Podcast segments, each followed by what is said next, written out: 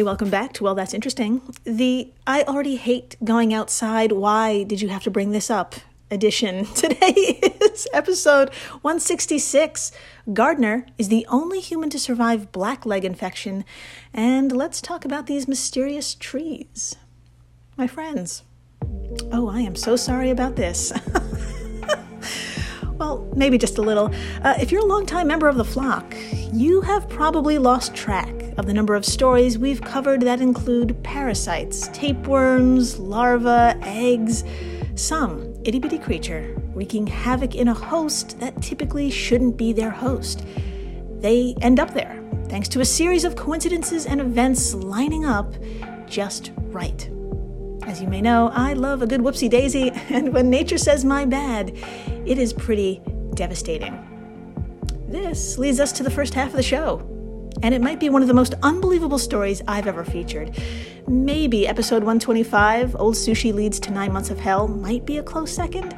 If you haven't had a listen to that, I encourage you to pause this, give it a go, and then come on right back.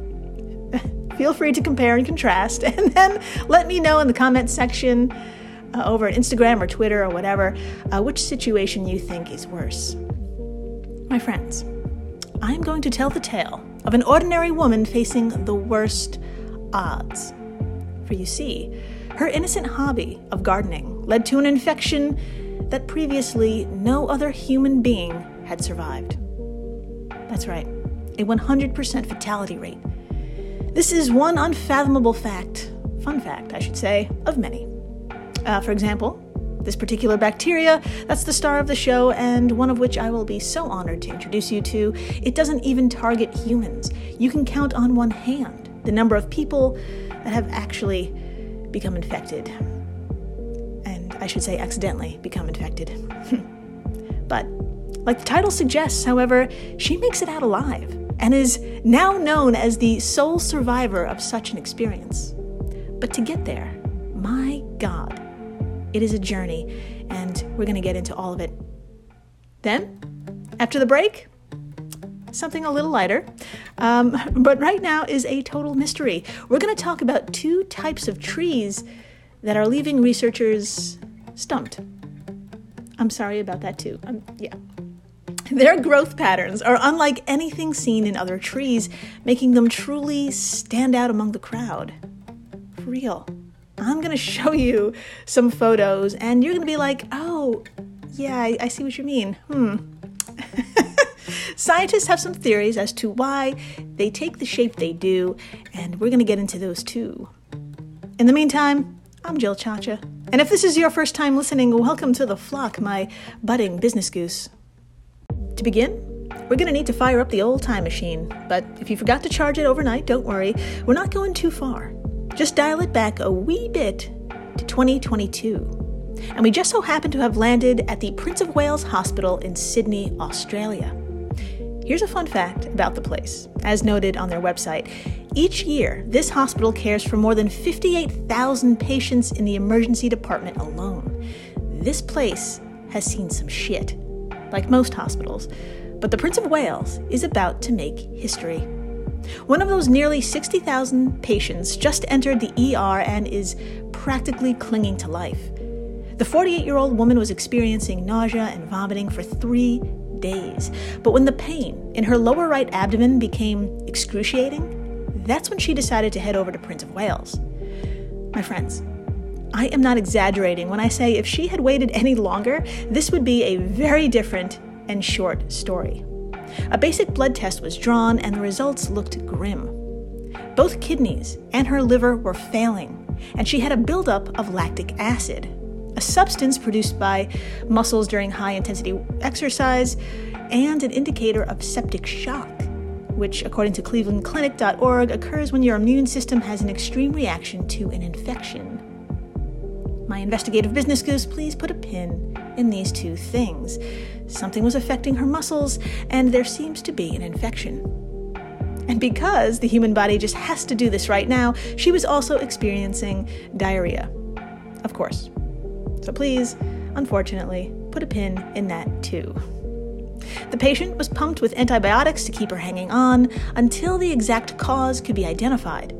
And it was working. She was still alive, but the pain, the pain, my friends, was spreading throughout her body. It's been five hours since she was admitted at this point, and doctors ordered a CT scan stat. This revealed a huge piece of the literal shitty puzzle.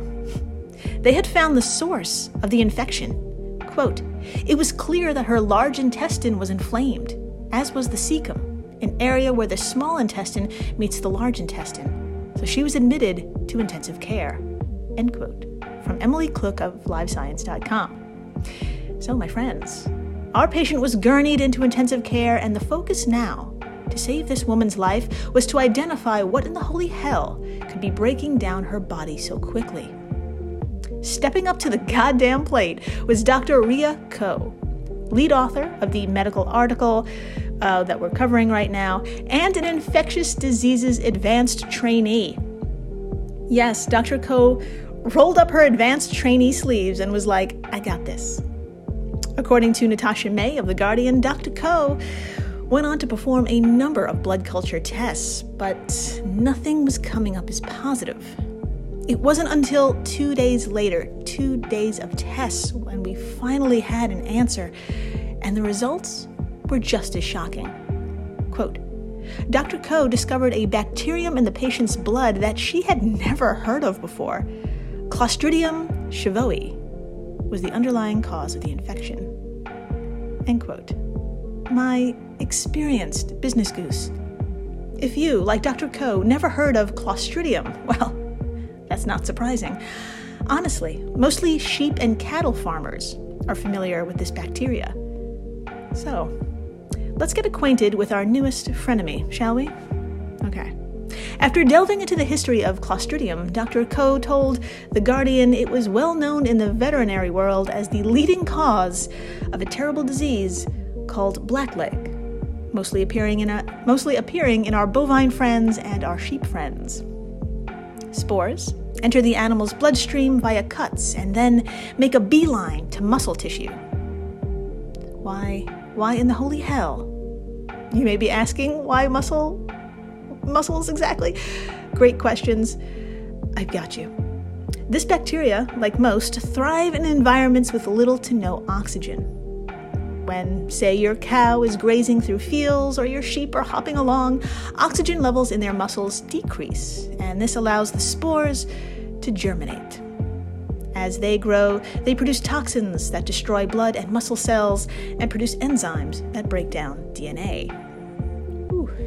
Now, what I said was actually the condensed version of its effects, and that was actually the G rated version. But if you're not here for the G rated version, okay, turn up the volume. I'm about to dive right the fuck in. Uh, if you don't want to hear any in depth graphic detail, uh, you may want to hit the forward button 30 or 40 seconds or so. It's gonna, it's gonna get there, if you know what I mean. Okay. For my hardcore business goose, what is blackleg? Okay, I've got you here too. Dr. Ko went on to tell The Guardian, quote, when infected soil enters the bloodstream through cuts, it quickly causes myonecrosis, or death of leg muscles. Sheep and cattle can't complain or communicate that they have this pain, so we read in the literature that the most common presenting symptom of blackleg is death, because farmers find this animal dead when they find out they have blackleg. End quote. Yes, my friends, you heard Dr. Ko right. The most common presenting symptom of blackleg is death. That's how quickly this thing targets its host. But if you're a farmer who just so happens to catch sight of a lame cow in time, there are other signs of blackleg too. Associate Professor David Beggs, a cattle veterinary specialist at the University of Melbourne, also spoke with The Guardian and said, quote, What happens is typically the young calves look a bit lame.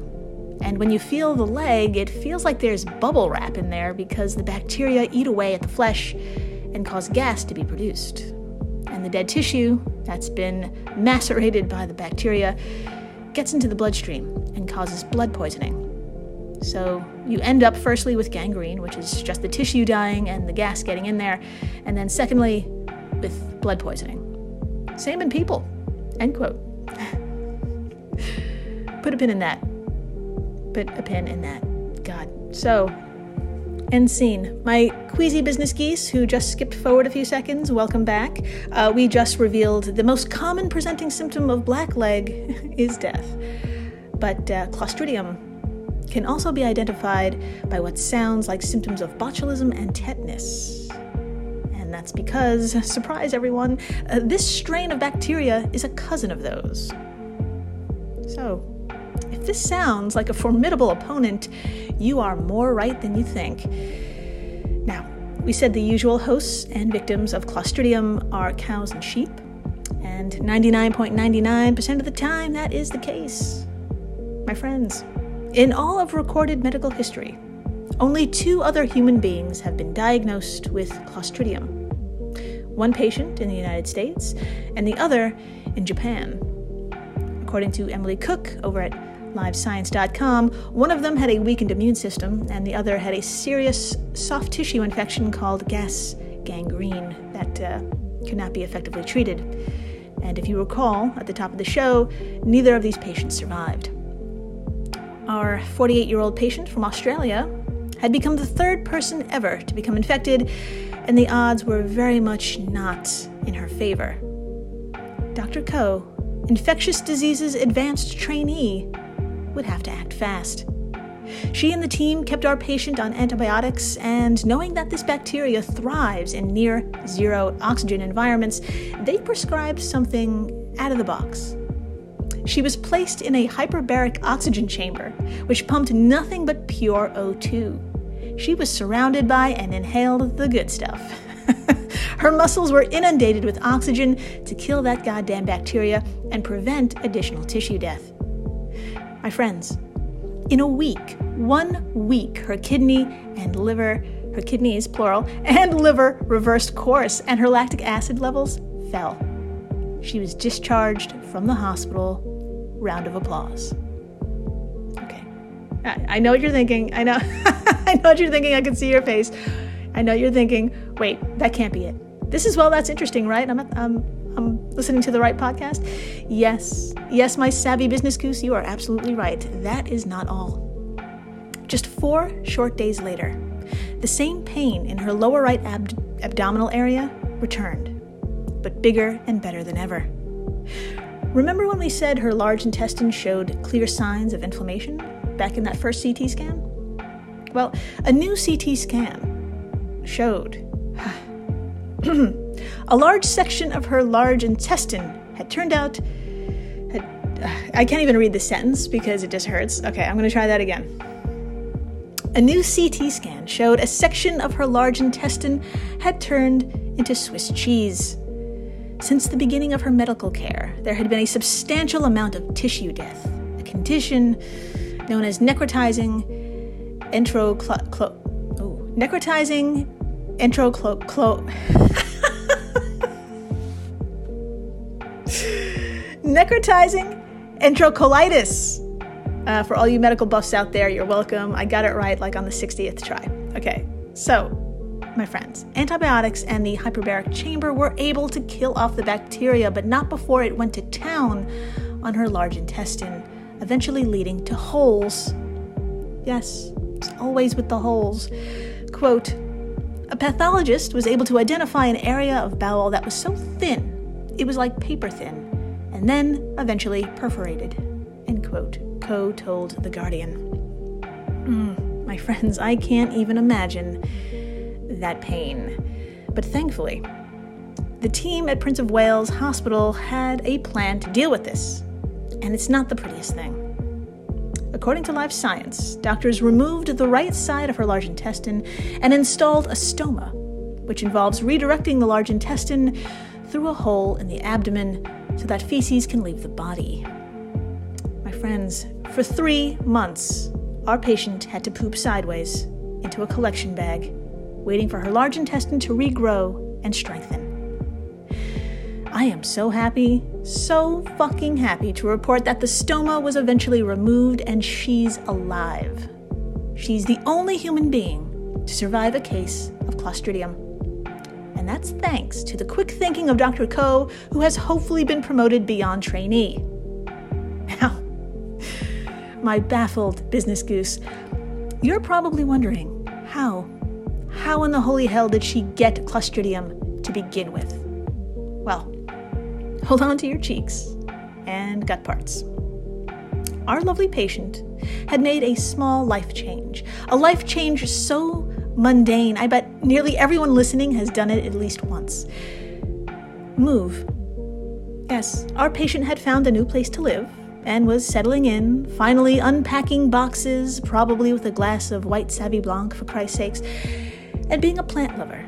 She took one look at her plants and one look at the new yard she had and was like, oh, you know what? I'm going to pour another glass of wine and garden. I'm going to give my plants a new place to live as well. And there she was, on her hands and knees, digging holes and planting her plants, barehanded. Now, plants weren't the only thing she took care of, but cats. Very agitated cats, who I can only assume were very opposed to the move because they were scratchy. Okay, let's be real, they were just total douchebags. what I'm trying to say is that our patient had open cuts on her hands and arms and went raw dogging some dirt. That dirt, Dr. Ko's theory, was contaminated with spores, unbeknownst to our gardener. So, my friends, a series of events aligned perfectly.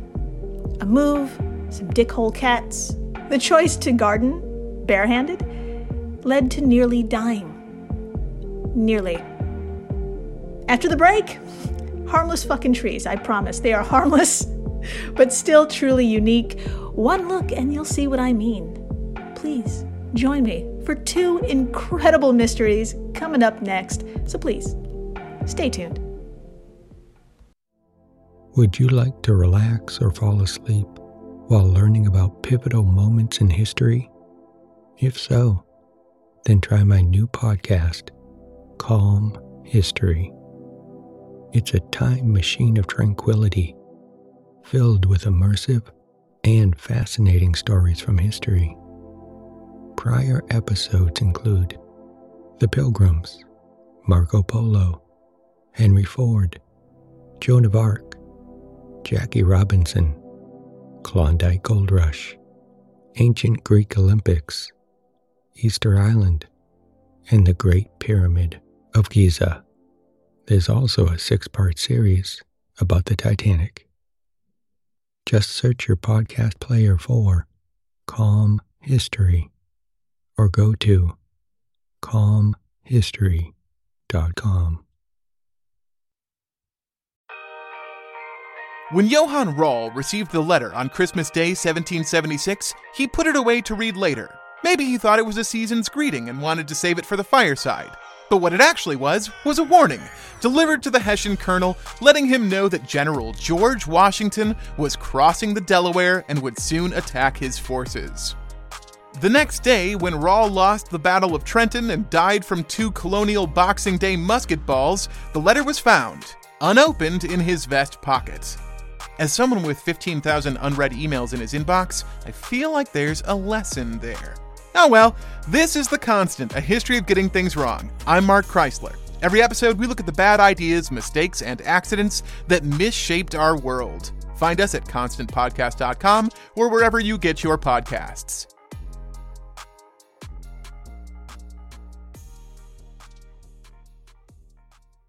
We're the All Creatures podcast. Each week, Angie and I explore and share amazing details about the many animals we share our world with. Plus, Chris and I are both PhD scientists and educators. So we do the deep dives in the scientific research and then come back and share what we learn in a fun and casual way. We also speak with other scientists, animal experts, activists, and many other conservation enthusiasts from all over the planet. So you can find the All Creatures podcast wherever you get your podcasts. And we're back. We are so back. And my friends, I'm going to ask you to fire up the old tube of you for the next few minutes. In the search bar, if you would be so kind, please type in Schivelas colographina. And if you're completely lost on the spelling, don't worry, I've got you. Krzywy Las, of course, is spelled nothing like it sounds. This is K R Z Y W Y Of course. Next word, las, L A S.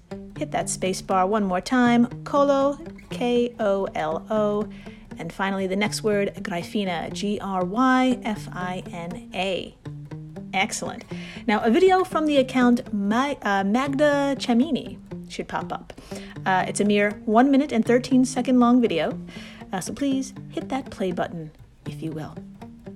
Now, as you can see, we're having a pleasant walk along a path in a seemingly average looking park. We're surrounded by greenery and pine trees, blah, blah, blah. This could be anywhere. We're going to skip to the good part. Please, fast forward to the 50 second mark when our adventurer comes across a post with a sign in Polish stating they have just entered Krzywy Las, or the Crooked Forest. The camera pans to the left, as you can see, and my friends, you could also see why that forest got its name. If you audibly said, What the fuck? You are absolutely right. Welcome to our first group of mysterious trees. Now, for my business geese who are just oh so busy right now solving humanitarian crises or whatever, and you can't watch along with us, fine. Fear not. I'll have some screenshots on our social media stuffs for you to check out later. Uh, but for now, imagine, please imagine, a pine tree whose trunk is maybe 20 inches or so in diameter. But instead of it being completely vertical, like you'd expect, the tree it looks like to me, it looks like the capital letter J. Yeah, its base runs a few feet horizontally along the ground, and then the trunk suddenly swerves up and out, and it's like this for a few more feet, and then inexplicably, the trunk curves back in, growing vertically like an average tree. My friends, we're standing among, among 400 pines, and about 80 of them in one small section of Krzywy Las have taken this shape. This magical place, by the way, is in Gryfino, Poland, a wee, wee tiny town of about 21,000 people. And these 80 trees or so have made it infamous. So, at this point, you may be asking, okay, it is weird. Uh, how exactly? I mean, why are these trees, and only these trees, this way? Great questions. Let's dive into one of many theories. The first being this forest and town's location. Okay, everyone, please picture Germany. Thank you. Now, to its right is Poland. Now, please point to the border that they share and move your finger north. A little higher. Perfecto. That is Gryfino. Now, in a little thing called World War II, Gryfino was invaded and decimated. Civilians who had the chance fled, abandoning their homes and taking with them the origins of this park.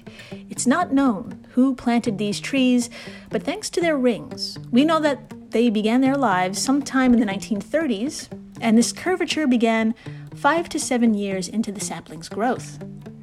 This timeline, some theorists believe, coincides with the invasion.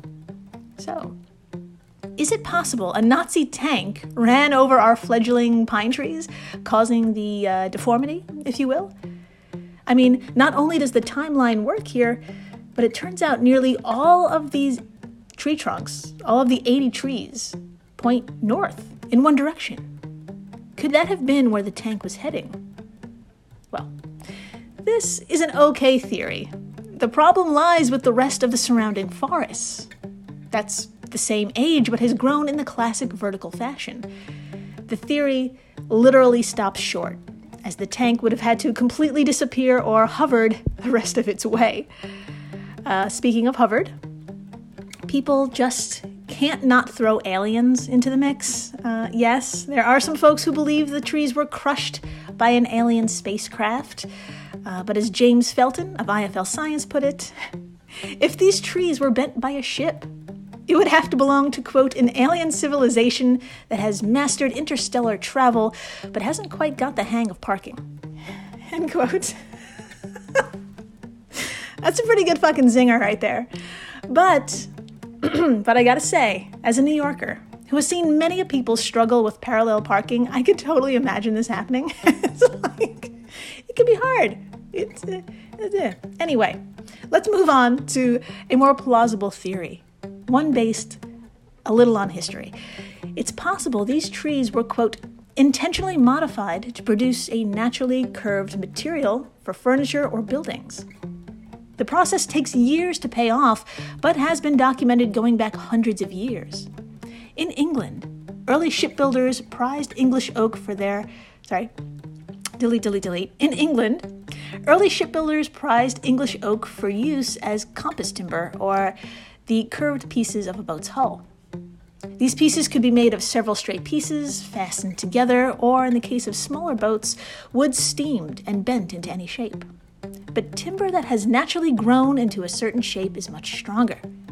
The oaks in England, the oaks in England's many hedges were perfect for this, and by the end of the 17th century, many of them had been cut down for this use. End quote.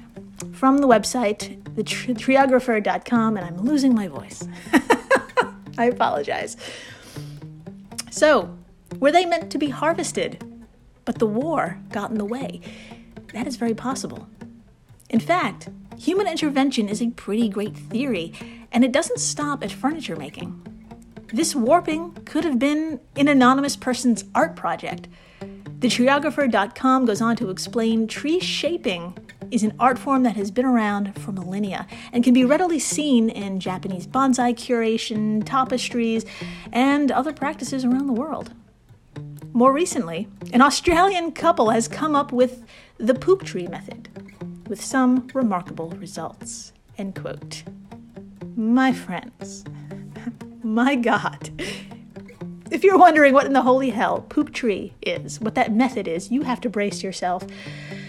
Australia is back for the win. Oh God, head on over to our social media stuffs and swipe through today's post. I know exactly where you stopped. It's on the photo of a tree whose trunk has been molded into that of a stick person.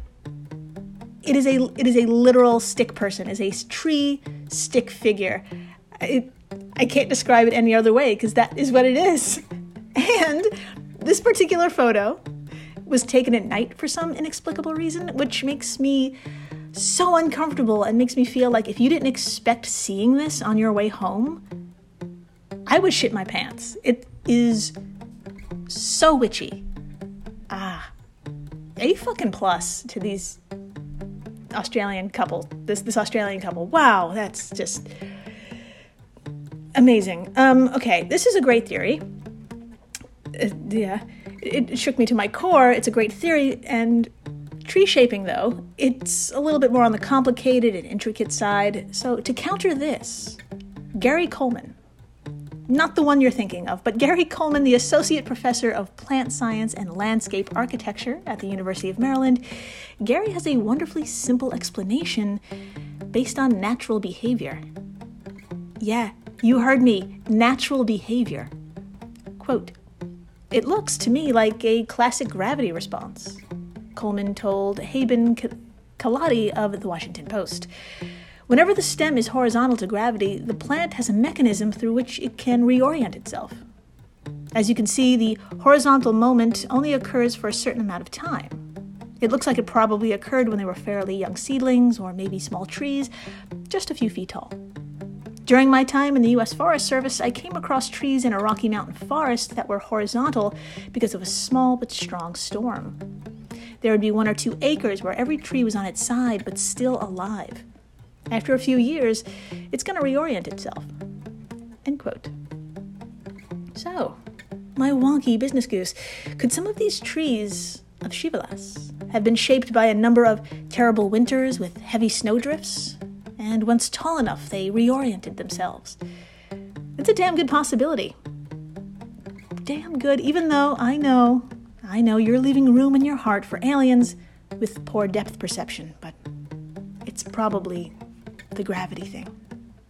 And speaking of orienting yourself, or trees orienting themselves, now is the perfect time to introduce you to our final mystery.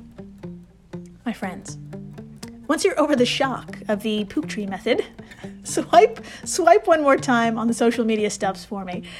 Yes, I'm back on there, and boy howdy, we've got an entire species of tree to talk about. My friends, what you're seeing is another pine. Behold, the cook pine. They're long, they're lanky, and they lean big time. And it turns out this distinctive lean has an incredible pattern to it. Let's get into it. Now, these towering trees are actually native to a gorgeous place we've mentioned before, a remote island called New Caledonia, a wee 900 miles east of Australia. Please have a listen to Inbetweenie 041, the lobster diver swallowed by humpback whale and deep sea creature with eight mouths, to learn more about the place. So many memories. Um, this hardy pine, however, can totally thrive in any tropical, subtropical, and temperate region around the world, including Southern California. It was here Matt Ritter of California Polytech State University in San Luis Obispo, he was working on his book, listing all the urban trees of California, and when he got to the Cook Pine, he had a eureka moment. He realized that the pines here always leaned south Curious and obsessed, he called a colleague in Australia to see if these trees leaned in the same direction down there. Well, it turns out they do lean, but this time the pines leaned north. My friends, Ritter had a hankering that the Cook pine, no matter where it is in the world, leans towards the equa- equator. He just had to prove it. Thus began his quest of looking at a hell of a lot of trees. my friends. Ritter found some tree nerd colleagues, and together they studied 256 cook pines scattered across five continents. So, what did they find? Drumroll, please. Thank you. After collecting tree data from 18 locations between latitudes of 7 and 35 degrees north and 12 and 42 degrees south, the team found that the trees tilt by 8.05 degrees on average, with trees in the northern hemisphere leaning south and those in the southern hemisphere leaning north. He was fucking right. And if a lean of 8.05 degrees sounds like a lot, it fucking is. That happens to be an angle double that of the Leaning Tower of Pizza. Pizza. Did I say pizza? I'm hungry. Son of a bitch. It's double the tilt of the Leaning Tower of Pisa. But that is not all, of course. Quote, the trees also slant more the further they are from the equator in both hemispheres. It's a shockingly distinct pattern. One tree in South Australia slants at 40 degrees, end quote, Ritter told New Scientist. So, my curvy business goose, you may be wondering, once more, why? Why to all of this? Well, does it just want to look cool? Well, that's a great question. Probably. I mean, we don't know exactly. Ritter told New Scientist, quote, we could just be dealing with an artifact of its genetics that we are just seeing now that we have spread it all around the world. Alternatively, it could be an adaptation to catch more sunlight at higher altitudes. End quote. So, if it is to catch more light, this makes sense. A number of plants do the same. However, Stephen Warren of the U.S. Forest, U.S. Forest Service in Utah told New Scientist as well, quote, This is the first time I've heard of a tree doing this. End quote. So, my friends, as we speak, Ritter and the lovely tree nerds are still on the case, as they believe trees are responding to their global environment in a way not yet fully understood. Hmm. Personally, as long as they don't end up looking like pook trees, I am okay with whatever the fuck they decide to do. Thank you for listening, rating, subscribing, telling your friends about the gardener. The only human being to survive a disease that is uh, horrible and um, an achievement. Anyway, uh, tell them about the cook tree and the um, the trees in Poland. Uh, aliens. I know what you're thinking. That's fine, and that's fun. We we really need to believe in something bigger than ourselves, like aliens that don't know how to drive, which is amazing. Anyway, big ol' unsteady thanks to the folks over at Airwave Media, the podcast network to which WTI belongs. If you love this show, you love the other podcasts in this family, and please stay interesting.